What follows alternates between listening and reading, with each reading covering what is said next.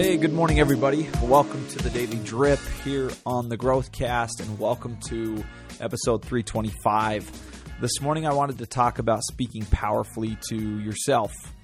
Improving the way you talk to yourself is something that matters. It's something that we talk about a lot. We've talked about this over and over again here on the Growthcast that you are the most important person you speak to every day. The way you speak to yourself, it matters. It's important that you speak to yourself powerfully and positively, and that you speak to yourself in a truthful manner. Let's share some specifics today, some strategies, if you will, of how to do this better. So, strategy number one today is do as Carol Dweck has taught and embrace the power of yet. The way you finish a sentence will impact how it affects you. I can't do this yet right? Replace the period with a comma. That's how we do this. For example, instead of saying, I'm not good at this, period, you'd say, I'm not good at this, insert comma, yet. Strategy two is don't complain.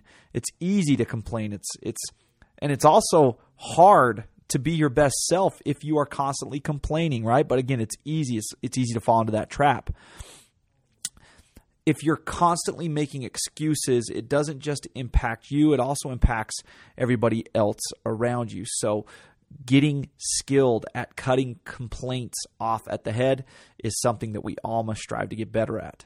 Strategy number 3 is a really a safeguard for strategy number 2 and that is if if you do complain, which you will at some point, finish it. Finish it with but and then capitalize or focus on something positive what I mean here is this: instead of just saying this is this is hard and complaining, you could say something like this is hard, but it's necessary if I want to achieve my goal. This is hard, but hard is good for me, and this is making me better. Right? Something something else would be like I don't like working on days uh, that I don't feel great, but if I want to succeed, I need to focus on what is required, not how I feel finishing your st- sentences that way, inserting the but. And then strategy four, ask yourself better questions. Again, this is something that we talk about all the time. It's a premise of most everything I do in my work. And if you want to increase efficiency, you need to ask effective questions. Here are some good examples of ineffective questions that, that people ask, ask themselves. Why do I suck? Why does this never work out? Why me? Are you kidding me?